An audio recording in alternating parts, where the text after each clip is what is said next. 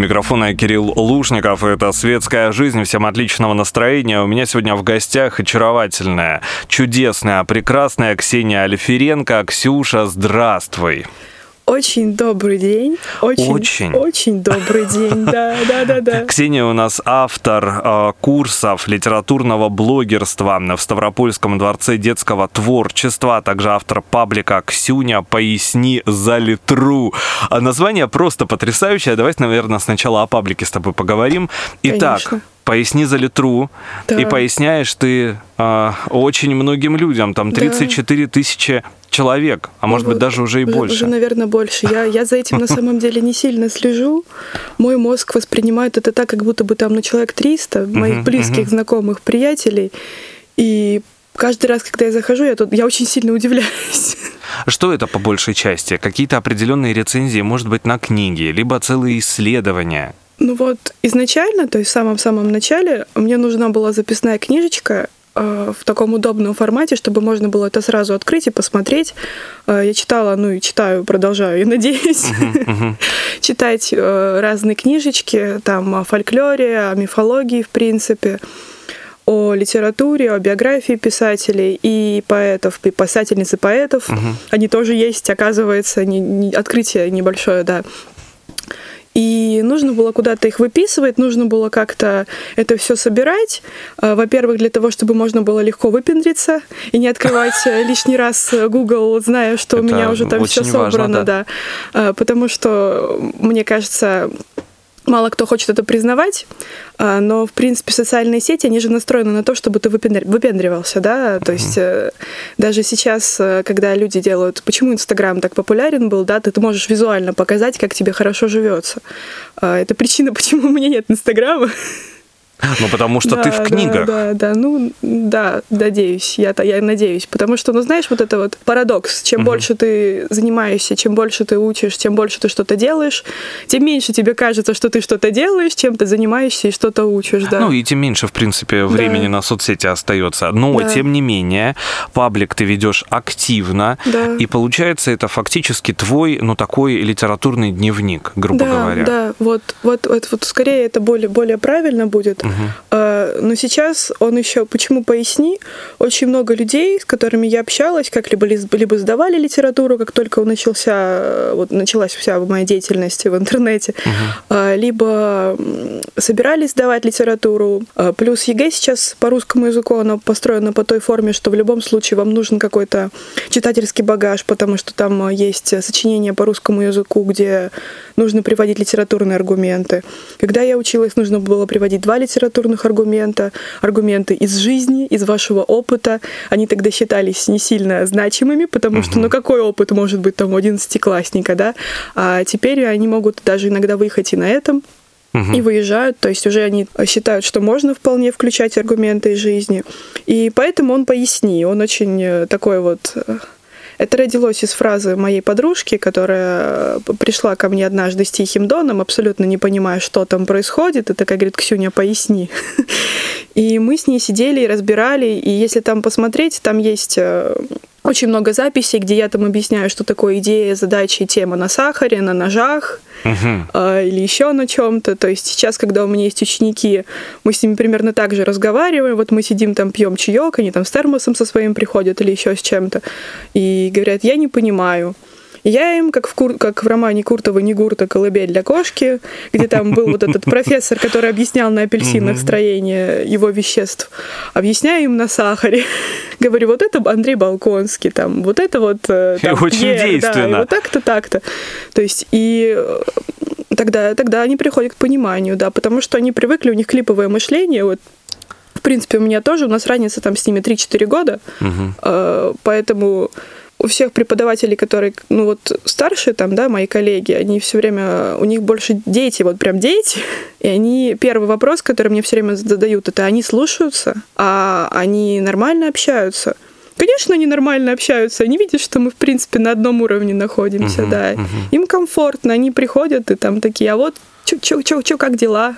Но создавать да. на самом деле бэкграунд литературный очень важно, особенно, мне кажется, старшеклассникам. И да. это дело не только в ЕГЭ, а вообще в таком ну, опыте, да, какой-то да. определенный литературный багаж, он все-таки должен быть.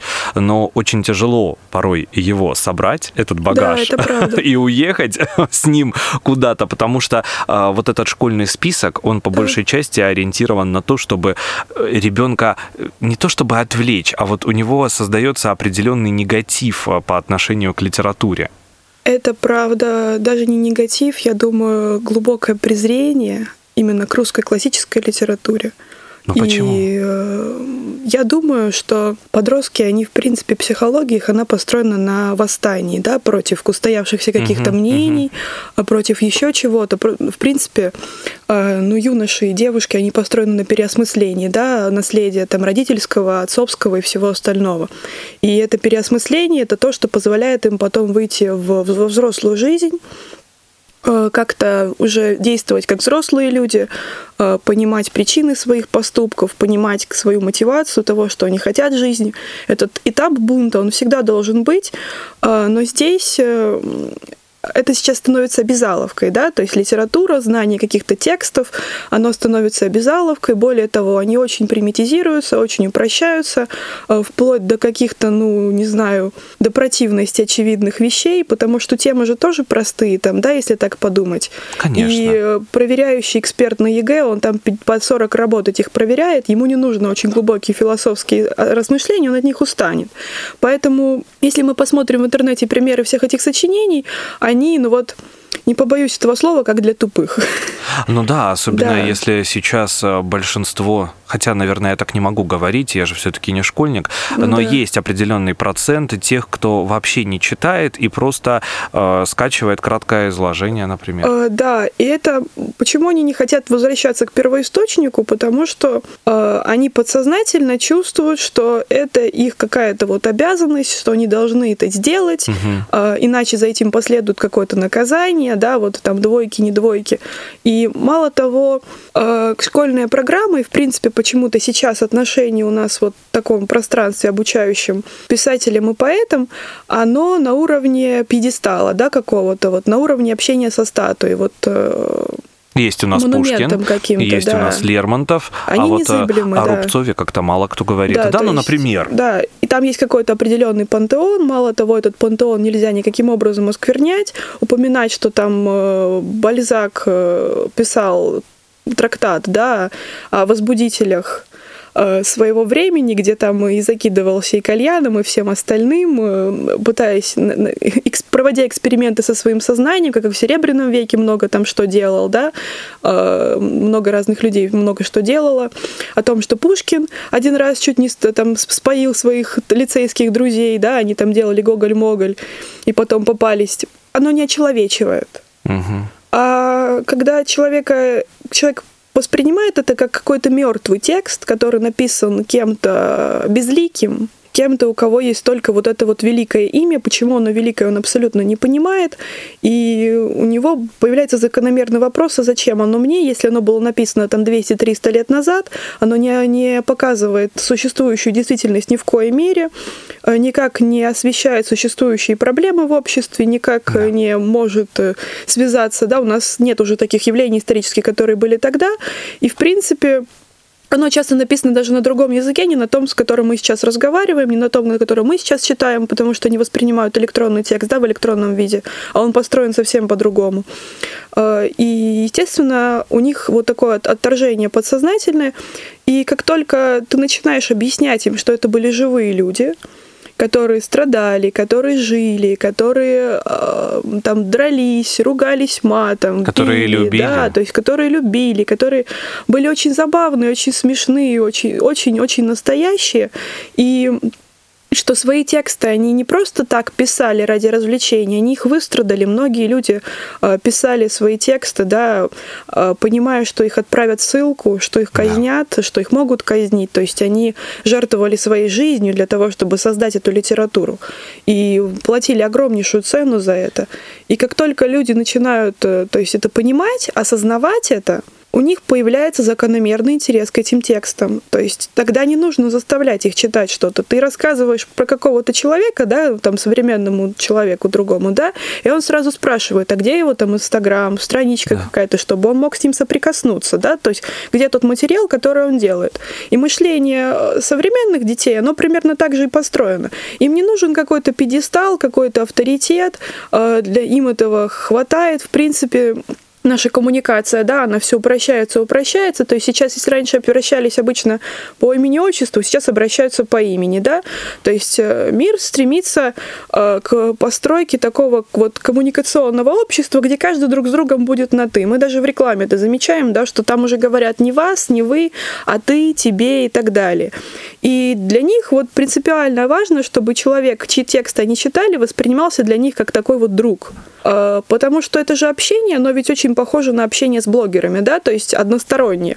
Они воспринимают все их тексты, всю их жизнь, э, всю, ну, если мы говорим, да, там о тех, которые ведут э, не на научпоп какой-нибудь или еще что-то, да, они воспринимают их тексты, их жизнь, их фотографии, то, что у них происходит в одностороннем по такому порядке, но при этом у них складывается к ним какое-то такое вот дружеское отношение. Угу Конечно, если это люди не всегда ментально здоровые, то это превращается в парасоциальные отношения, да, когда человек, или в сталкерство, когда человек думает, что он хороший друг с человеком, который абсолютно не, не знает о его существовании там, или не подозревает. Вот. Но это такие уже радикальные вещи, да, конечно, которые очень редко случаются. Да, по большей части да. мы хотим быть частью. Да, да. То есть... Масло масляное, но да, так да, и да, есть. Да, да, мы, э, мы хотим быть частью, мы хотим осознавать себя как часть мира. И э, что еще, с чем я очень сильно борюсь, когда они приходят, они уверены, что каждый, например, день на художественное направление, да, вот классицизм, там, романтизм, угу. сентиментализм, оно вот был какой-то кусочек жизни, он случился, потом ничего не произошло, начался другой кусочек жизни. Такая четкая да, хронология. Да, да, то есть я пытаюсь им объяснить, что когда вот э, приходит какой-то народ, да, завоевывает другой народ, ни язык, ни культура, ни жители, ни то, что было построено, оно в принципе не исчезает, оно ассимилируется с культурой завоевателей. Э, даже когда вы, то есть, что вся человеческая культура это слоеный пирог, это цикл, где мы повторяем друг друга отчасти, да, и что Пушкин общался с Гоголем, что они все там взаимодействовали друг с другом, они не жили как отдельные такие капсулы в каком-то своем вакууме, это всегда был живой процесс, и они страшно бывают удивлены, когда оказывается, что Пушкин и с Крыловым общался и был с ним вполне хорошим таким товарищем и записывал его воспоминания о Пугачевском восстании. Когда я говорю, что Крылов пережил блокаду, да, ему было 4 года, когда мама вывозила его в глиняном горшке, они вообще удивлены становятся внезапно тем, что Крылов э, был во времена Пугачевского восстания. Они, они выпадают да, просто, да, мне кажется, да. они выпали в, в определенный момент э, да. вот в этой школьной жизни, и очень тяжело вернуться в эту колею, потому что на самом-то деле многое зависит от учителя. Понятно, что мы можем дать все сухие факты, они и даются, да. но можно чем-то их то есть, украшать. Э, наша система образования, она как-то не, систематизирована, да, то есть у нас есть отдельно какая-то дисциплина, которая не подразумевает под собой взаимодействие с другой дисциплиной, да, например, э, вот литература и история. Они как-то абсолютно отдельные, и дети, которые читают тексты, они не всегда понимают, что это реально происходившие события. И писатели, поэты, там кто-либо еще, они пережили их на собственной шкуре, если мы так грубо говорим, uh-huh, да. Uh-huh. Когда я объясни, когда я говорю, что вот представьте, что вы там человек, да, Толстой, вот в Севастополе воюете, а в то время никаких э, медицинских развитых вот этих систем не было. Это же страшная вещь, да? И вот это почему это реализм? Потому что он это все своими глазами видел отчасти, да? Он описывал реальные ситуации. Если мы там открываем «Войну и мир», э, и там вот эта сцена, да, где Балконский лежит напротив э, человека, у которому оторвало ногу, и там прям описывается, что из этой ноги вытекало и как она выглядела. Я говорю, вы думаете, это он все из головы взял? Тогда ни Гугла, ни интернета, ничего не было. Человек видел это своими глазами и слышал это от остальных людей. Это же тоже его глубоко как-то задело там и так далее. И Достоевский вот это все, что он описывал и описывает, э, вы должны понимать, что это реальность, и нужно смотреть да. в эту реальность. Это как документ эпохи. Да, то есть и Поэтому моей главной задачей вот в данный момент является донести до них, что э, это не отрыв, что текст, он существует в контексте. В контексте эпохи, в контексте существующего в контексте того, что было, в контексте бытия, да, что он не существует отдельно от поэта, от писателя, от писательницы, от поэтессы, а не существует отдельно от той эпохи, когда он был создан, угу. не существует отдельно от страны, где он был написан, потому что это же очень разные тексты в России, да, и во Франции одного и того же времени, потому что у них разная ментальность. И, и они все очень читающие на самом деле. То есть, э, вот, мне кажется, самое большое заблуждение это то, что вот... Э, Молодежь не читает, да? Да, более того... Сетуют. Да, вот э, они, в принципе, все люди более старшего возраста, они заперты в таком кругу отрицания. Вот они говорят, что вот они не читают, они ничего не делают, зачем их чему-то учить, да, им все равно ничего не дадут. А дети, они восхитительно хотят учиться, это, это прямо воодушевляет. То есть они приходят и говорят, мне это не нравится, и я это не поняла. Почему? А, а можете вы мне как-то рассказать так, чтобы оно мне хотя бы было понятно? Потом, может быть, оно мне понравится. И я говорю, хорошо, а что вы не поняли? Он говорит, а все мы не поняли. И мы начинаем с самого начала.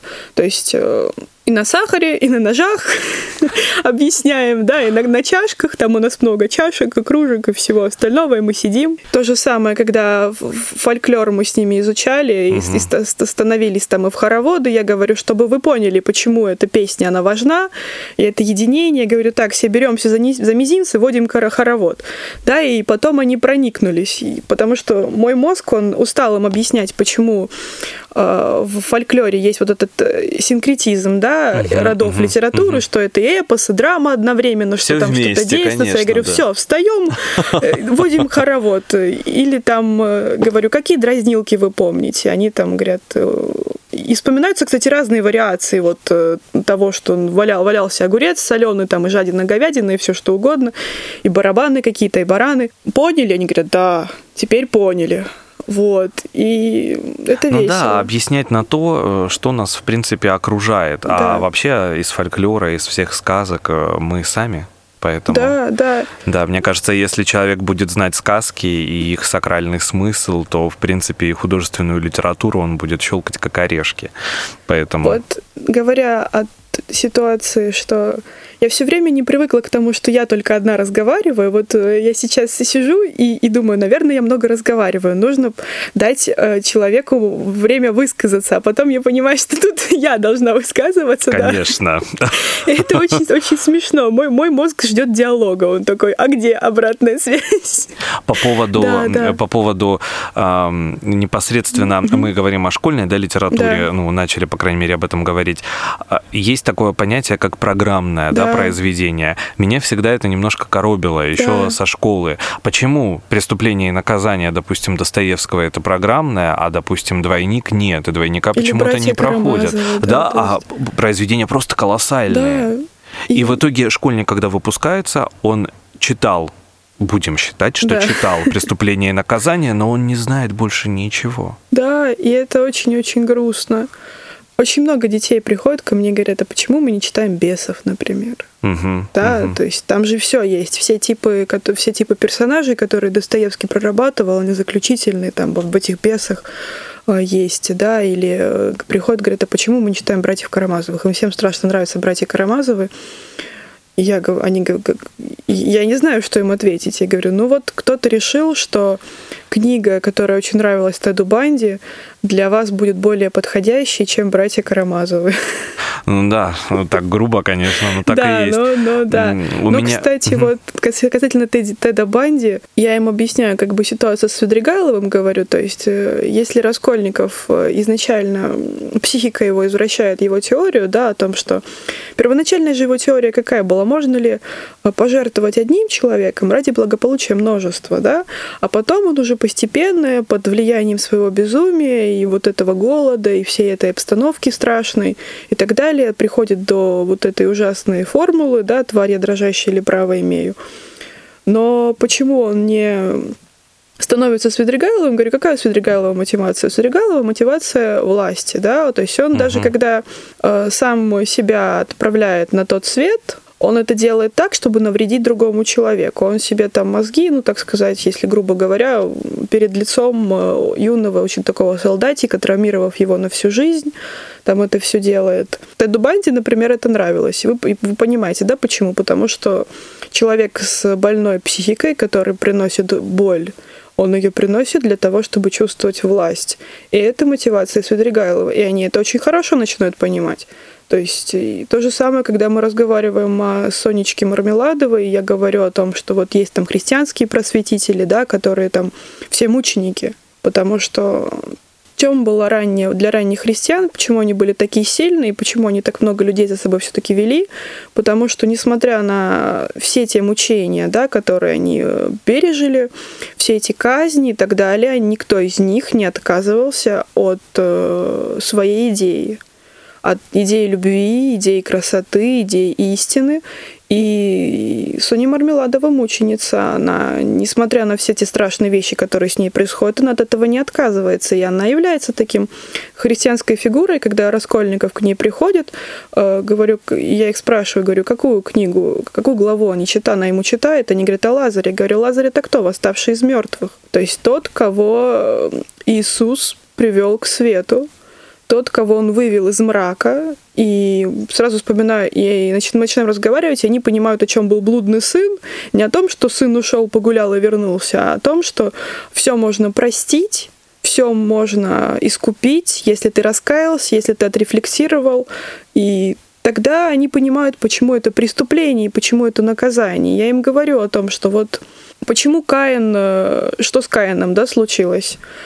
Его Бог, Бог как-то наказал, да, они говорят, нет, э, там он жил спокойно, я говорю, а почему же он тогда говорил, что мое наказание тяжелее, чем снести можно, да, когда он убил Авеля, э, говорю, потому что он каждый день осознавал, что человек, которого он убил, не наслаждается этой жизнью. То есть Каин, Каин жил в спокойствии, он там дети, жена, он жил в радости отчасти, но радости это ему не приносило, потому что каждый день он раскаивался. И он понимал, что, то есть, если бы он получил какое-то наказание, да, он бы расслабился. Он, ну, если мы там прям примитивно совсем говорим, да, э, он бы понял, что он был наказан, и как-то он получил это возмездие, а здесь он по факту наказывает сам себя всю свою ну, жизнь. это наказание, да, да длиной да. всю жизнь. И это очень-очень страшно. Да, и я говорю, как, и я говорю, вот поэтому, да, э, Раскольников тоже думает, э, это, это ведь тоже наказание для него, да, не, не то, что там он к полиции пришел, его там отправили на каторгу, а то, что он с этим живет каждый день, и он это постоянно э, рефлексирует об этой ситуации, ну, ситуации, да, рефлексирует о том страшном злодеянии, которое он сделал, э, переосмысливает его. Ну, вот здесь очень важно научить детей да. именно ос- переосмысливать, да, очень важно да. научить детей рефлексировать, потому что, опять же, на тех же уроках литературы, а может быть и родители, да, которые да. задают им вопрос, а что хотел сказать автор, да, не знаю я, что хотел сказать автор, да, но ты да. можешь понять э, для себя, да, открыть это произведение и что оно значит для тебя. И э, на самом деле они очень много текстов читают, угу. но они читают их в электронном виде и э, Получается парадокс такой, парадокс мышления. Вот когда мы скачиваем книгу в электронном варианте, мы не ощущаем, какого она размера. Да, мы ее просто листаем, листаем, и эти цифры нам ничего не говорят. Поэтому им как людям с клиповым мышлением, люди, которые, людям, которые привыкли к тому, что вся информация подается в абсолютно кратком, сжатом виде и так далее, даже психологически легче читать электронный вариант. Но электронный mm. вариант, он не подразумевает под собой работу с текстом. То есть, э, когда ты смотришь э, книгу бумажную, ты физически берешь, выбираешь какие-то фрагменты, подчеркиваешь их, делаешь пометки, ставишь закладки. В электронном варианте это намного сложнее делать, и большинство из них из-за сложности это не делает это, да. Поэтому они его просто прочитывают, но они его не осмысливают. Угу. И это минус.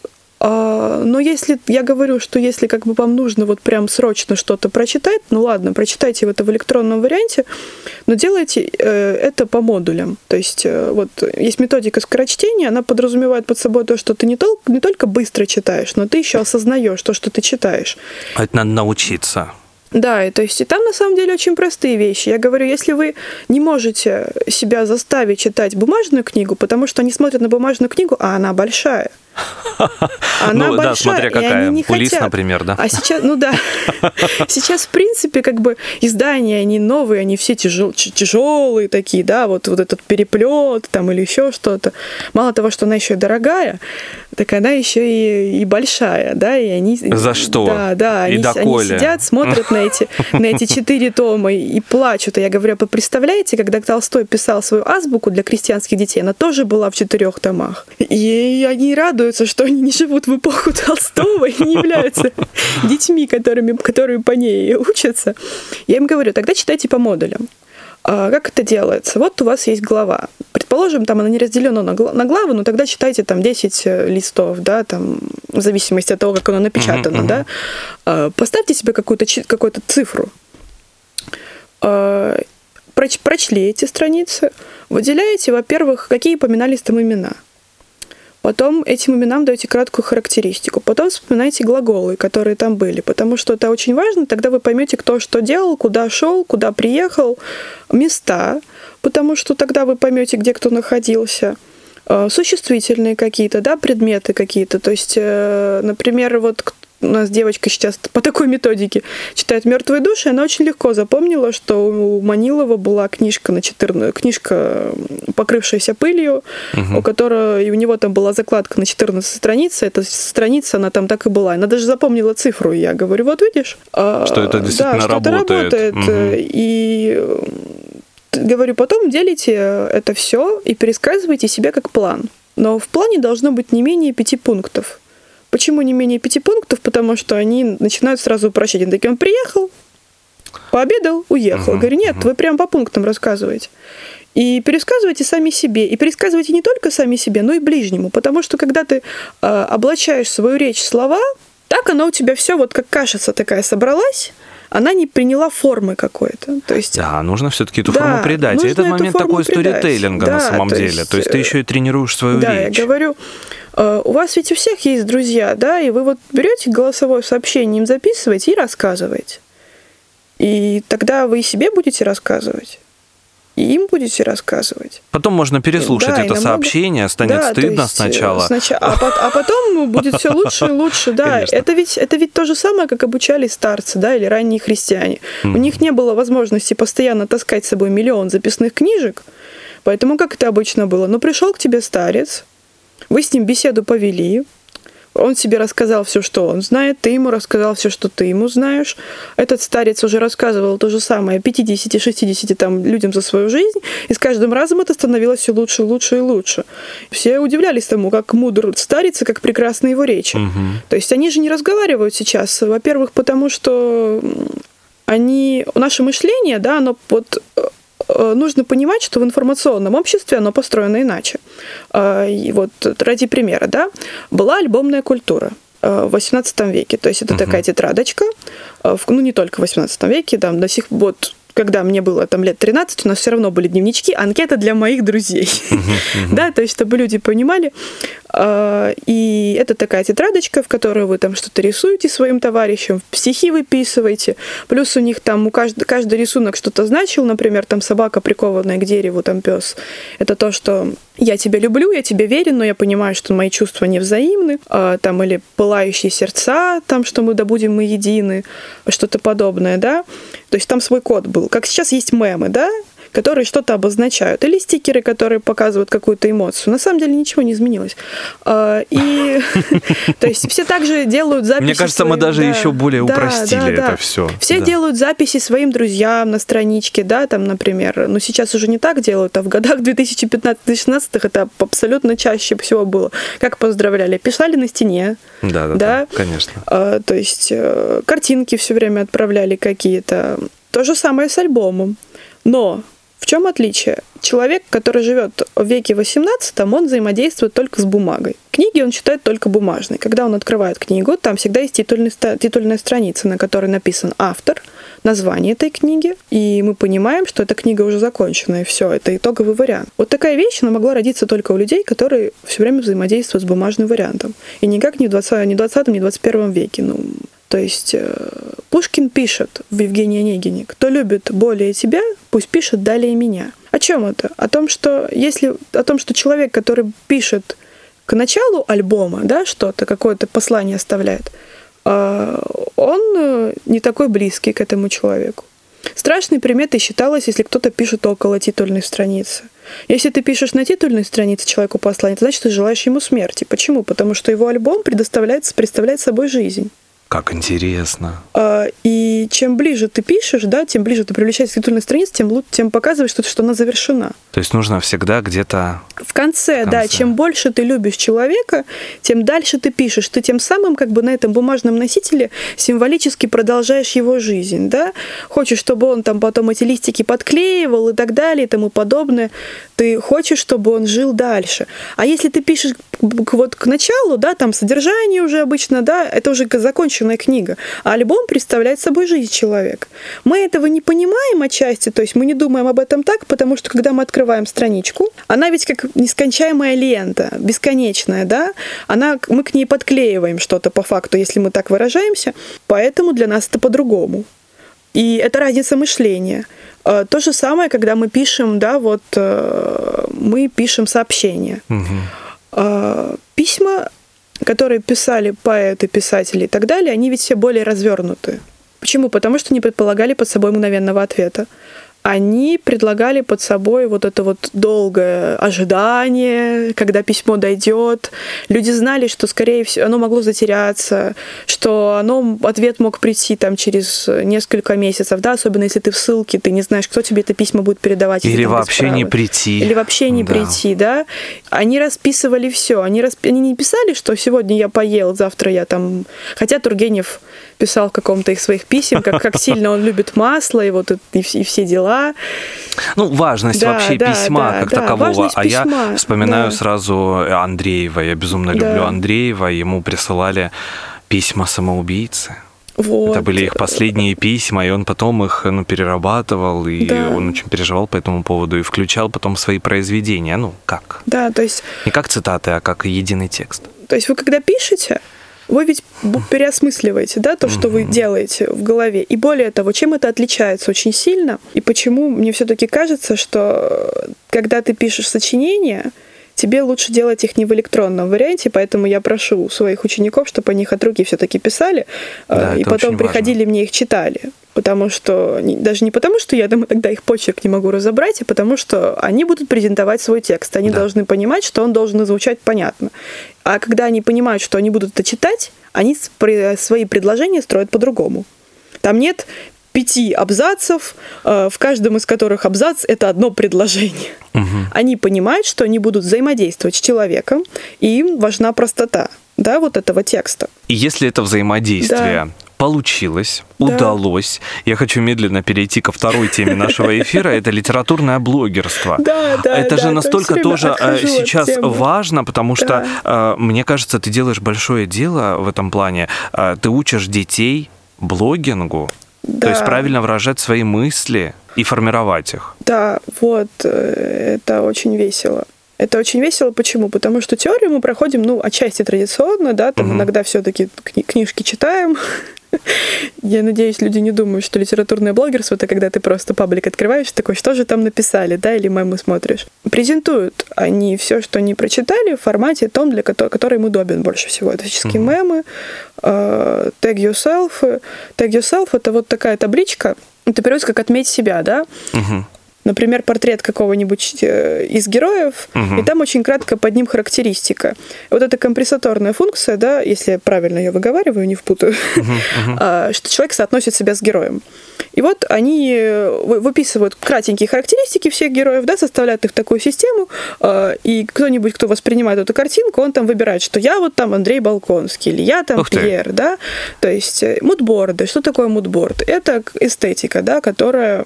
Мудборд — это как настроение, да, то есть вот сбор таких картинок, которые отражают настроение там твое, например, что там у тебя, если ты там любишь, если ты там такой хипстер, да, у тебя там будут кружечки, книжечки, шарфики, ручечки там какие-нибудь забавные свитера. Э, я им говорю, а сделайте мудборд. Э, там, книги, да, книги какой-то определенный. Да, вот, чтобы вы поняли. Потом очень важно понимать, что когда люди взаимо... воспринимают информацию, они воспринимают по-разному. Есть аудиалы, которые через звук, да, угу. есть там кино... кинети... кинестетики, которые угу. вот это все через прикосновение там и так далее, через осязание. А, есть еще другие там разные разновидности, да.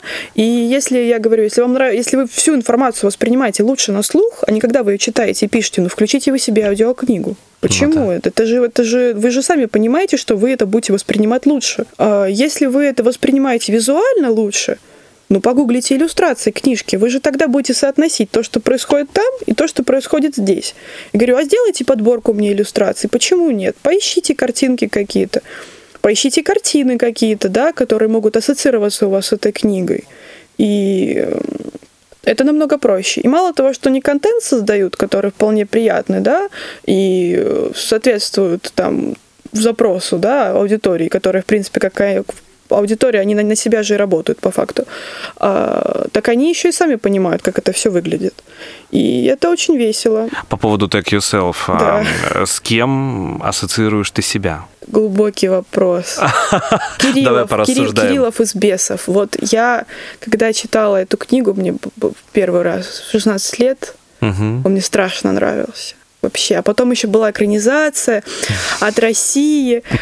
Ой, там он прям вообще был такой. Это но, ты. Но они все, конечно, они, конечно, чуть переигрывают все, ну, ну, ну чуть-чуть, чуть-чуть капь, там они очень, очень экспрессивны. Ну, все герои Достоевского очень экспрессивны, но вот диалог вот этот вот э, там Ставрогин, вы красавец, ой, красота.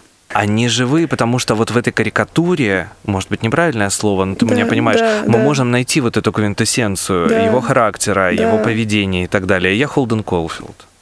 Все, я да. прочитал где-то в восьмом или седьмом классе была такая. над пропастью воржи. Я очень люблю, и потом еще в университете перечитал и начал перечитывать каждый год. И вот с каждым годом я нахожу что-то новое для себя. Да. Какое-то это... теплейшее произведение. Это здорово. Ну вот на самом деле, да. Но на пропасть ворожей, мне кажется, э, ты должен в определенный возраст прочесть. Угу.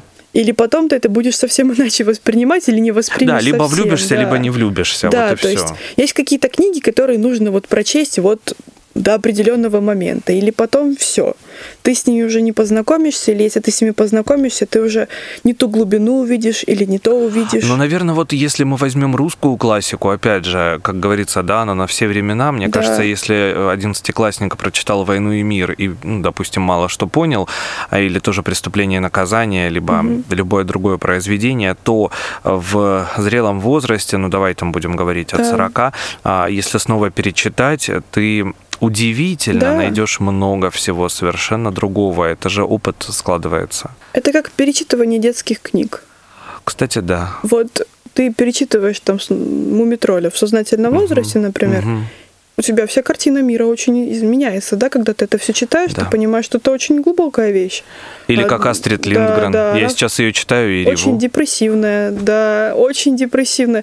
Особенно вот это вот, вот не помню название этой части, когда у них случилась осень в Мумидоле, и они угу. там все легли в спячку.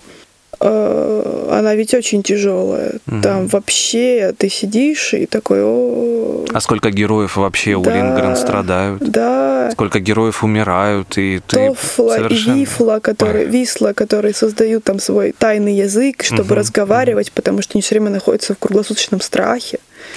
Это же вообще... И сейчас ты совершенно иначе да. Да, это воспринимаешь. Хорошо, классика есть классика. Да. Если мы говорим о детях, что из современного можно им посоветовать почитать? Что ты конкретно советуешь? Ой, из современного, вот скажу честно, я из современного практически ничего не читаю. Это они мне приходят и советуют. Угу. Они мне приходят, рассказывают про новые мемы, я все время через «э» говорю, они все время смеются, то говорят, что нужно говорить через «е», я говорю через «э». Хотя разница у нас там в 3-4 года. А, то есть они мне включают музыку, которую они слушают, которую я, например, не понимаю. А, Но то приходится есть, понимать да, и тебе. Да. То есть у нас, у нас было очень интересно, когда они все первый раз ко мне пришли, а я их спрашиваю, что у вас ассоциируется с русской культурой? Практически все сказали русские сезоны Дягилева. Я такая, ух ты, так, подожди, это очень необычно. Да, то есть... Необычный и, ответ. Да, они говорят, что там Бунин. да, и его там вещи. Набоков Лолита почему-то вот с русской культурой у них ассоциируется. Ахматова. Пушкина никто не упоминал. Это смешно было. Ну, может быть, это а и потому, что, что он, сейчас да, вот, вот его культ, не так обсуждают, культ. возможно. Да. Этот культ, он есть, он есть, он, он постоянен, он да. как э, константа, да. Но сейчас, допустим, действительно да. Набоков, его обсуждают, он переживает да. какой-то определенный ренессанс. А, тот же самый Бунин, удивительно, почему сказали, Куприна да, не сказали. Ага, Мандельштама можно вспомнить, недавно музыкальный альбом да, выходил. Ой, он прекрасный, да, это три, трибют, Шорт Парис угу, вообще угу, моя любимая, угу. моя любимая группа. Ну, то есть то, что да. э, э такие, то, что триггерит, да, оно да. и в итоге я же как бы тоже отслеживаю все эти вещи, я там им скидываю все время, угу. говорю, вот смотрите, там вышел трибют альбом, да, на угу. сохранимую речь, на стихи Осипа Мальдештама. А, говорю, что вот был недавно Саендук, угу. прекрасная вещь была. Они выпустили кибер-трейлер преступление наказания, там э, Соня Мармеладова с вот такими пышными, так сказать, э, формами, формами угу. да, в стиле аниме, с крестом, с чокером креста, двумя пушками разъезжает на мотоцикле, спасает Раскольникова. Старушка-процентщица оказывается киборгом. Ну и в итоге это положительный аспект, да, потому а что это он, приходит в масс-культуру. Да, да, да. И он еще зачитал Сындук же вообще озвучивал Рика и Морти и все вот эти вот современные сериалы. Э, ну, не современные сериалы, ну, Рика и Морти он в основном озвучивал, да. Э, и, в принципе, видео записывал, да, о мультфильмах.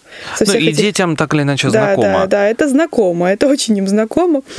Э, и я говорю, что он же там проч- прочел аудиокнигу вот в своем, в своем стиле, почему бы вам, если вы захотите, не, не, по, не посмотреть, хотя бы не, не, не поискать, это и они очень-очень рады. Мне кажется, еще потрясающий момент, они же все равно смотрят кино, да, да. они смотрят какие-то сериалы.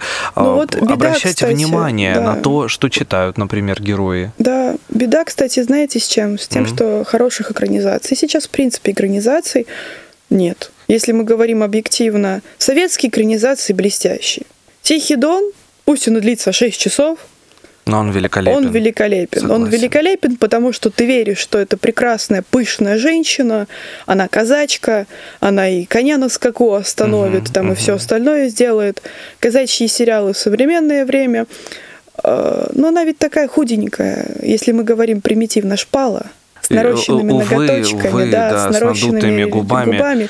Не то. Ну, у нас в России хорошо снимают байопики. И да, хоть их очень мало, да на них стоит обратить внимание. Да. Довлатов тот же да. самый. А, Вертинский вот недавно мини-сериал выходил. Угу. Если дети не знают, кто такой Вертинский, можно спокойно познакомить их с этим сериалом, и они узнают и о стихотворениях, ну, да. и о музыке, о том, как он скучал по Ронизе, там, будучи да. в Нью-Йорке, да, и так далее. Это, это тоже очень интересно. Они, может быть, бы рады посмотреть, угу. но им нечего смотреть, вот в плане литературном, да. Поэтому я говорю, посмотрите советскую экранизацию. Но? Но они смотрят, да, она, она скучная. Для них она скучная. Не потому, что она некрасивая. Потому а что потому, она не такая яркая, как они нет привыкли. Экшена, да. Угу, угу. То есть даже если мы на современные мультфильмы смотрим, там постоянно происходит действие. действие. Более того, там кадры. Мы, если сравниваем, да, старую анимацию, угу. вот буквально старую, да, то есть э, и ту, которая выходит в новое время, мало того, что там кадры постоянно сменяются, там очень много музыкальных номеров, они быстро переходят, герои все время двигаются, прыгают, э, шутят, кричат, они очень эмоциональны. А в советской анимации практически такого нет. Даже если герою нужно, чтобы он был эмоциональным, по сценарию, да, по его образу, он все равно ведет себя иначе. То есть, Но это произойдет постепенно. Да, да. Ну, была то задача есть, другая. Антошка, да, например, который там вот такой весь э, разбойник, угу, угу. он ведь совсем иначе себя ведет, да, чем тот же Крош, например. Угу. Крош более активный. Хотя Крош это уже классическая анимация считается, да. Мы очень много разбираем смешариков. Мы уже вместе сезон посмотрели с ними новый, который вышел. 2D. Ну, это, кстати, замечательный да. мультфильм для детей. Мне я кажется, он много пост, постмодерно объясняю на примере смешариков. Я говорю, вот смотрите. А, ну, это, кстати, вот, вот ты смеешься, а это очень просто. Я говорю, вот э, постмодерн это игра со зрителем, игра с читателем. Это главный его прием, это радость узнавания. Вот у нас Крош идет вот этой клетчатой шляпе, да, у него там руки за спину. Он говорит, элементарно, ежик. И я говорю, что ребенок, который это смотрит, да, он может, может узнать это, а может не узнать это. Но если он это и знает, это будет игра со зрителем. И на этом строится постмодерная часть. А если не узнают, то могут объяснить родители. И да, потом а, вот через диалог. какое-то время они могут посмотреть Шерлока да. Холмса. И они такие, вот это да. Ну да, они зерка, они да. считывают эту информацию, конечно, для них это будет такой удивительно. Кол- такой коллапс был, когда они узнали, что есть фотография Гоголя. Это, это меня... Я, хоть, я, я жалею до сих пор, что я не сняла это на видео. Вот до сих пор. Потому что лица эти, когда я им сказала, что там, по-моему, 5 или 7 лет, мне даже у Пушкина того, чтобы быть сфотографированным, у них так, такие эмоции были. Они потом, то есть я сижу, и я смотрю, они уже отправляют и друзьям своим ее, и, и, и, и вообще ну, такие, А фотографии Толстого? Да, да, и они вообще в шоке. А цветная да, фотография да, Толстого? Да, Покажи. Да, потом, когда оказывается, что запись голоса Маяковского есть, и запись Есенина есть, и даже есть кадры с Маяковским, они вообще в безумие впадают. Это так смешно. А какой это возраст по большей части? Да. Ну, ко мне самые маленькие приходят 15 лет. Это, кстати, вот те дети, с которыми прям серьезно занимаемся, всегда идем там по плану, у нас uh-huh, есть планы, uh-huh. мы его придерживаемся. А как привести, да. допустим, ребенка вот для наших радиослушателей к тебе на курсы в Дворец а, детского творчества? Вот, хороший вопрос. А, у меня есть там прям запись в паблике, угу. что я веду занятия. Там набор, в основном ко мне приходят дети 16-17 лет, они сами меня находят. И это, это страшно радует. Я все жду, когда я смогу, как Жуковский, написать открытку кому-нибудь из них. От побежденного учителя. Хотя мы с ними вот недавно совсем начали заниматься, вот с ноября. Ну, Но пока еще очень, да. не побежденный еще, еще, учитель. Еще, еще. Но они меня побеждают периодически, да, да. да они меня морально они меня побеждают. Я могу пожелать только больше, больше да. детей, которые будут да. приходить к тебе, которых да. ты будешь обучать, потому что ты невероятная. Огромное тебе спасибо, спасибо за большое, этот да, эфир. За Мне кажется, это настолько было интересно, настолько ярко. Буду тебя ждать снова к нам в гости. Очень мы приятно, мы да. лишь две темы обсудили, да так, да, знаешь, да, обсудили, да, коснулись. Все время лишь. ухожу от темы. А, да, нет, мне это очень нравится. Ксения Алиференко да. сегодня была у меня в гостях, автор а, курсов литературного блогинга в Ставропольском дворце а, детского творчества творчества. Сейчас еще расскажу. Давай. У меня сегодня в гостях была Ксения Алиференко, автор курсов литературного блогерства в Ставропольском дворце детского творчества, а также автор паблика ВКонтакте. Ксюня, поясни за литру. Друзья, подписываемся. 34, даже больше уже тысячи подписчиков. Да. Боже мой, какая ответственность на тебе. Вот Неси это бремя. Зови меня в следующий раз, я тебе вот прям чисто про блогерство расскажу. Вот как взаимодействие с аудиторией. Это как разговоры с людьми, которые меня ненавидят. Договорились. Вот об этом обязательно поговорим. Огромное спасибо. Это была «Светская жизнь». У микрофона был Кирилл Лушников. Всем отличного настроения. Пока. Пока.